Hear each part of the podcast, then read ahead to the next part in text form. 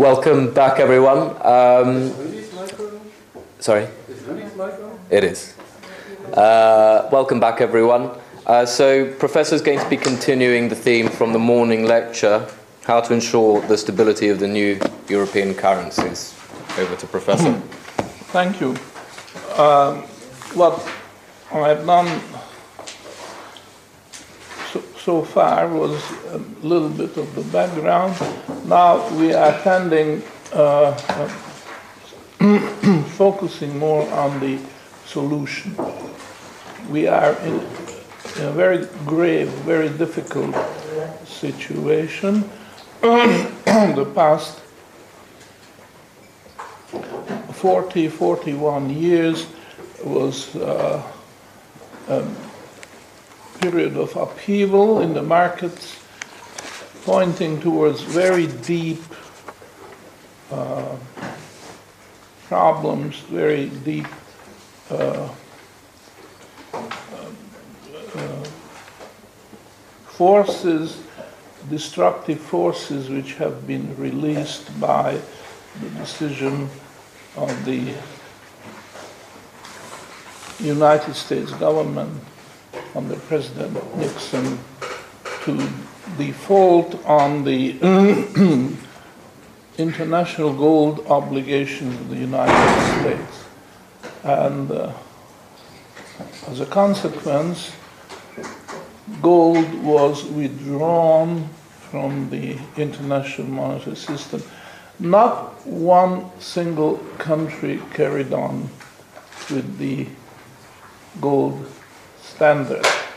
Gold was exiled, banned, exorcised, and the brave new world of paper money was declared. And that's in spite of the fact that in history there have been lots and lots of experiments with irredeemable paper money, and uh, every single one of them failed. And there is no reason to believe that this present experiment is any different. I mean, there are differences in formalities, embellishments, slogans, and uh, uh, the suggestion is that we are so much better informed now, we have so much more knowledge at our disposal, and these honorable and uh, competent gentlemen at the helm of the international monetary system know exactly what they are doing and they will take care of all the untoward uh, developments. They are in full control. They've got this micromanagement, this fine tuning possibility, which they didn't before. And so we can have full confidence in the system. Well, unfortunately, these are just slogans. The fact is, what they don't know, basically, anymore. There has been no single thing discovered and single theory developed which would justify this experiment. And uh, the, uh, the fact is that it this experiment followed exactly the same pattern as all the previous ones. Governments have overspent and they went bankrupt, and rather than declaring bankruptcy in an honest way, admitting that they have committed mistakes, and the result is a consequence of these mistakes, they just put a brave face on it and they said, well, gold is obsolete anyhow. So the government of the United States did a favor to the world to get rid of that old superstition and throw it out and go ahead, forge ahead with the, the wave of future belongs to irredeemable currency. So let's get on. Now, this has been the situation in the historical previous episodes of um, irredeemable currency as well. Some government, whether it was the French or the German or any other, overspent and did not want to face the consequences in a in a way which would have been helpful to correcting the mistakes, but they, uh, they put the blame on the on external things such as gold or speculators or this or that. So I would say that, that uh, in this episode in 1971, the mistake made was that uh, they uh, tried to cover up the loss of faith which the United States suffered because uh, default is always a shameful thing, especially if it's fraudulent. The United States had plenty of gold at the point when it refused to pay out any more. So declaring bankruptcy was fraudulent on the face of it because the assets were there. And if gold was so uh, so unsuitable to be the basis of the monetary system, then why didn't the United States let it go? And uh, this brings to mind another fable of Aesop. Aesop, the uh, Greek uh, fable uh, teller, uh, who uh, wrote a book on these various fables. They all have to do with animals and animals talking and acting and so on. And in this particular one, Aesop talks about the fox, the fox who wanted to sample the grapes in the vineyard. But the grapes were high up and he was jumping, trying to catch the grape and couldn't. So after a time he had to give up. And then when he did and left the scene, he said, Well, the grapes were sour anyhow. so that's the uh, funny part. The United States is pretending that the gold or the golden grapes are sour anyhow. They are just no good. Well, of course, uh, of course, uh, it would be nice to have them. But since you have to have discipline, you have to have uh, suitable policy, trade policy, uh, fiscal policy, monetary, and so on, to have it, well, and you don't have that discipline, that concentration, that willpower, then uh, it's easy to say the grapes are sour anyhow. We don't want them.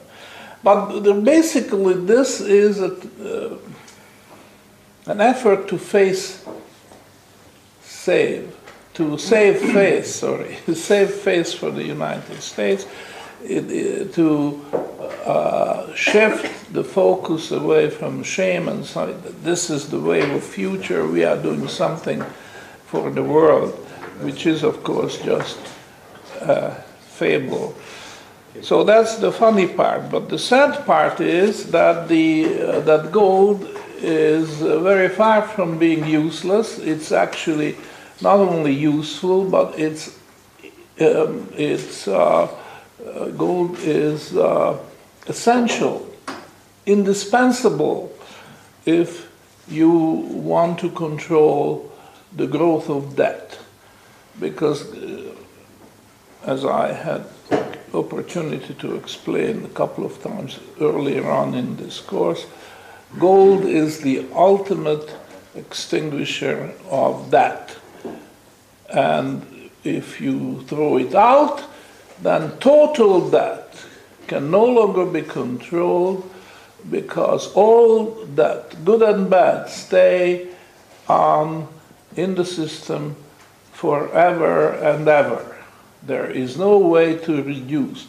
The, the total that can only grow. And as it grows, it's a threat.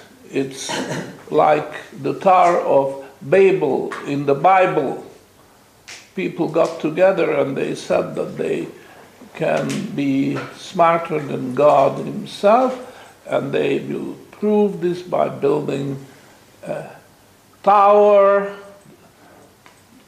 a, a city where this tower was planned was called Babel, and uh, they uh, have all come together and wanted to build the tower as high as heaven to show uh, what human beings can do.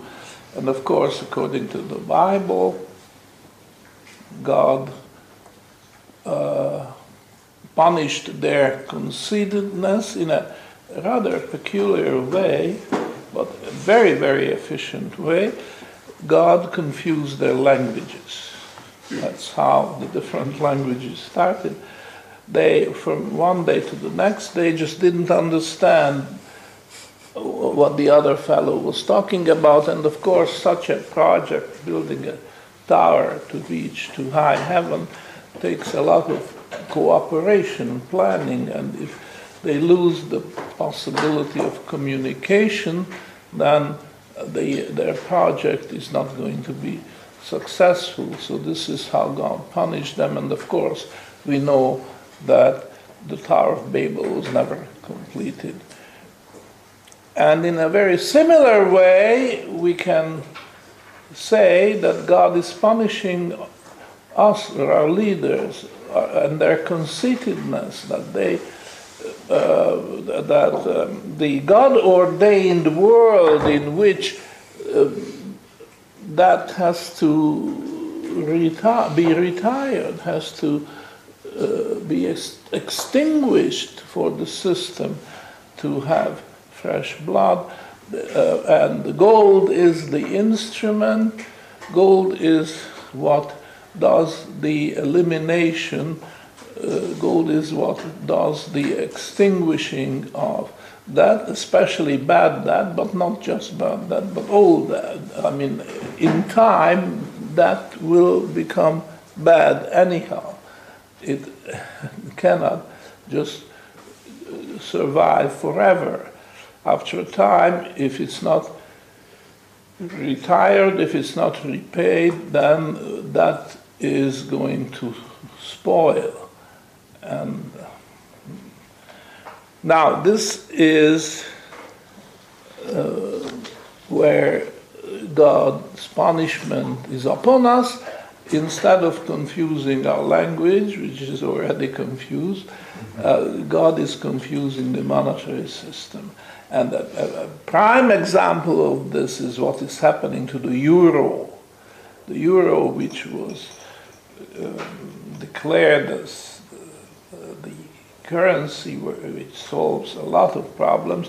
I mean, we can sympathize with the ideal of a common currency, which eliminates the necessity of changing money at border crossing points and uh, it helps trade, it certainly helps tourism, and uh, there is no reason to, for different countries to have different uh, currencies and funny exchange ratios decimals and all that. It just doesn't make sense. So you can sympathize with the effort of trying of the European uh, monetary system to try to have a common currency. But to pretend that this common currency is an artificial thing and it's based on debt.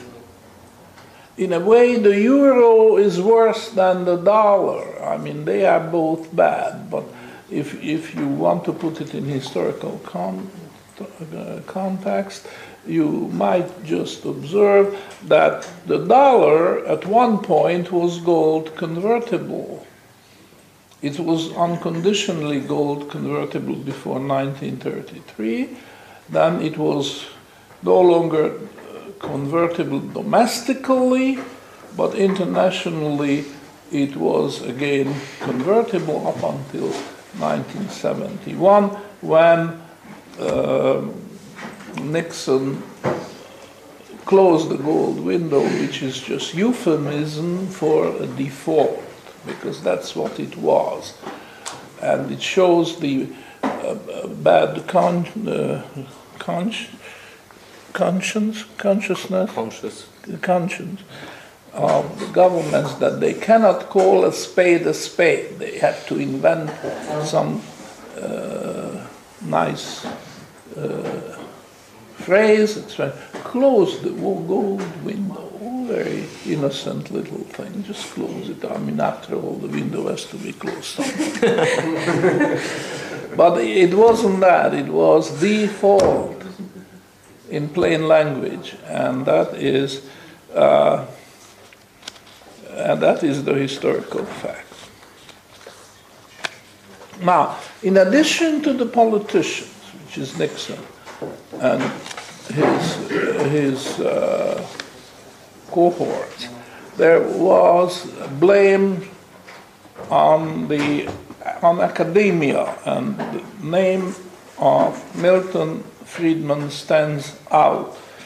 Milton Friedman had been advocating many years before 1971 a so-called floating exchange system. What Milton Friedman was suggesting is that you don't need gold, and uh, it's in a way foolish to have gold because it's exp- expensive to uh, to mine it and to uh, uh, bring it up, refine it, and then lock it up again in central bank walls. This is just a foolish idea, according to him. And uh, what the world should do is go to floating, and the paper money of one country will float against the paper money of the other, and unfavorable trade balances can be brought into balance through floating. The country which is running a deficit uh, is going to see a devaluation of its currency, country with a surplus, revaluation. Devaluation will discourage imports, revaluation will encourage it, and as the trade flows adjust to these changes in the value of currencies, the trade imbalance will be abolished, uh, will disappear, will be eliminated, and uh, that is a mechanism which works without a gram of gold. Well, there are several things one could criticize about this. And uh, the, the, very first one I would uh, observation I would make is that uh, that uh, the, the, idea indeed is very foolish, uh, as, as Friedman observed, to dig out gold in one country. By the way, Bernanke in that particular lecture at uh, George Washington University also says this. I, we don't, we are not set up for the projection, but if you uh, look it up, you will see that he makes a big point at what is the point of digging for gold in South Africa only to ship it to New, uh, refine it and ship it to New York and lock it up the, in the uh, vaults of the Federal Reserve Bank of New York. And uh, he couldn't be more right about that. It's absolutely, absolutely stupid what they should do is they should mint gold coins and let the people who have toiled for it, who have worked hard and saved hard, and that let them take care of and be the guardians of their own gold. It's much better than having a, central bank uh, and building these strong boxes, uh, uh, treasures where they put the gold. So uh, we are in full sympathy with Friedman and Bernanke and others who point out what a foolish thing is it is. But of course they did it. It was the governments and it was the central banks who withdraw gold coins from circulation. And I might add, they have done it surreptitiously.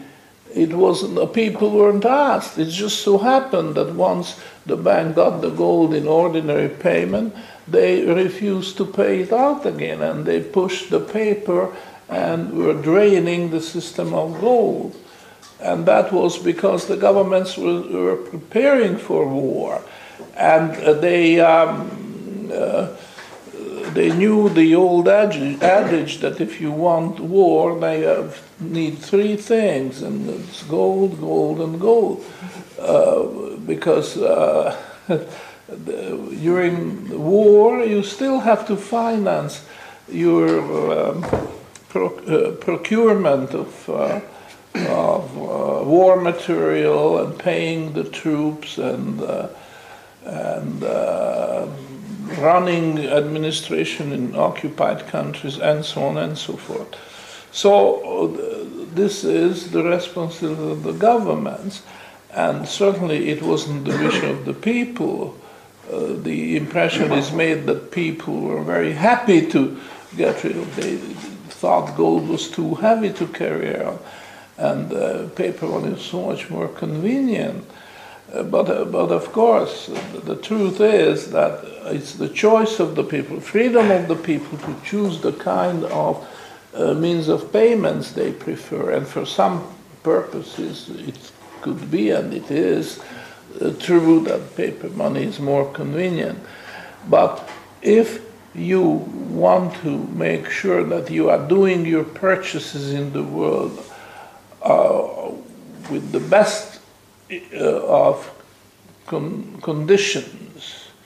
You, you are most efficient in do, doing your buying, and uh, people who sell to you are very happy to accept gold. Then, of course, gold is number one. It cannot be beaten. And certainly, paper money is not a perfect substitute for gold. So, there it is this theory of Milton Friedman about floating. I want to I want to go through it in a little bit of details because I want you to see just how false this theory is. and not just false, but it's also dishonest.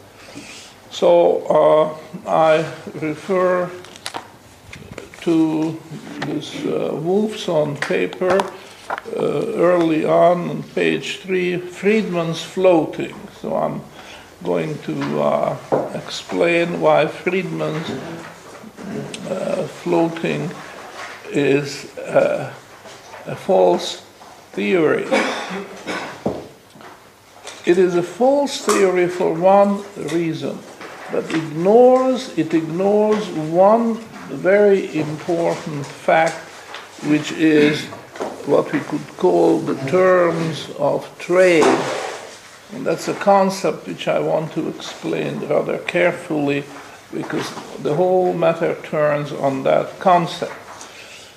The uh, uh, terms of trade refers to the amount of imports which unit of export buys. So uh, let's assume that a country has lots of imports and lots of exports as well.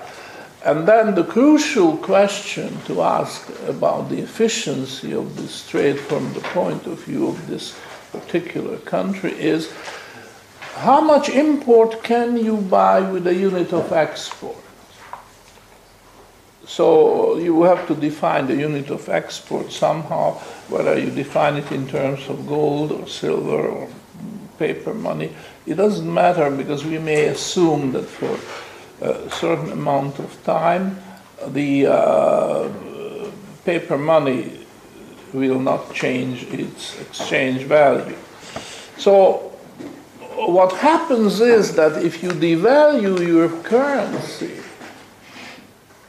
you are going to be the loser because the terms of trade of that country, your country, is going to deteriorate. For the same unit of export, you will be able to buy a smaller amount of imports because you have devalued your money. You see? And this means that you are the loser you're, uh, you are giving up more goods for fewer goods in return as previously because of the devaluation.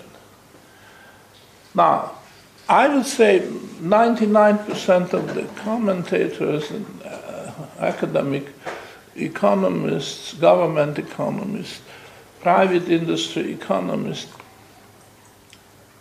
take the exact opposite view. They say it helps your exports.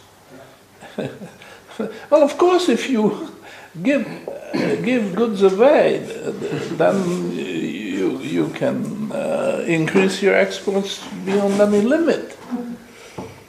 And the best uh, currency will be the currency which has zero value, the value of which has been reduced to zero if you carry this argument ad absurdum, un, to the point of absurdity, uh, and, and of course, that's just a way to the poorhouse. You give away everything. And you uh, uh, increase your exports, but what can you show for it? Nothing. So you are going to starve and uh, suffer uh, shortages and so on and so on. So the point is that the terms of trade of the devaluing country is deteriorating as a result of the devaluation, and your competitors, which gain, uh, whose uh, currency is revalued, valued upwards, will experience an improving term of trade. Their unit of export will buy more imports, which is, of course, the uh, explanation what happened between the United States and Japan, and in many other cases, but that's the, the best example we have. For 50 years, Japan has been running huge trade surpluses vis-a-vis the United States. And uh, Friedman and others came and said, well, that's because they have the wrong exchange rate.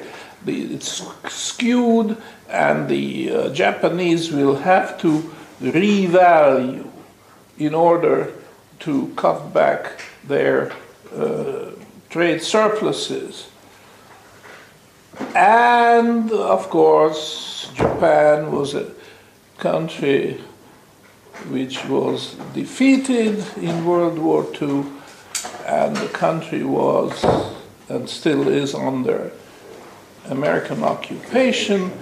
And uh, if the American government wants something to do in Japan, it won't take a lot of persuasion to do it because uh, the Americans can browbeat the Japanese to bid their wishes. And that's what they did. And the Japanese meekly kept revaluing the yen against the dollar.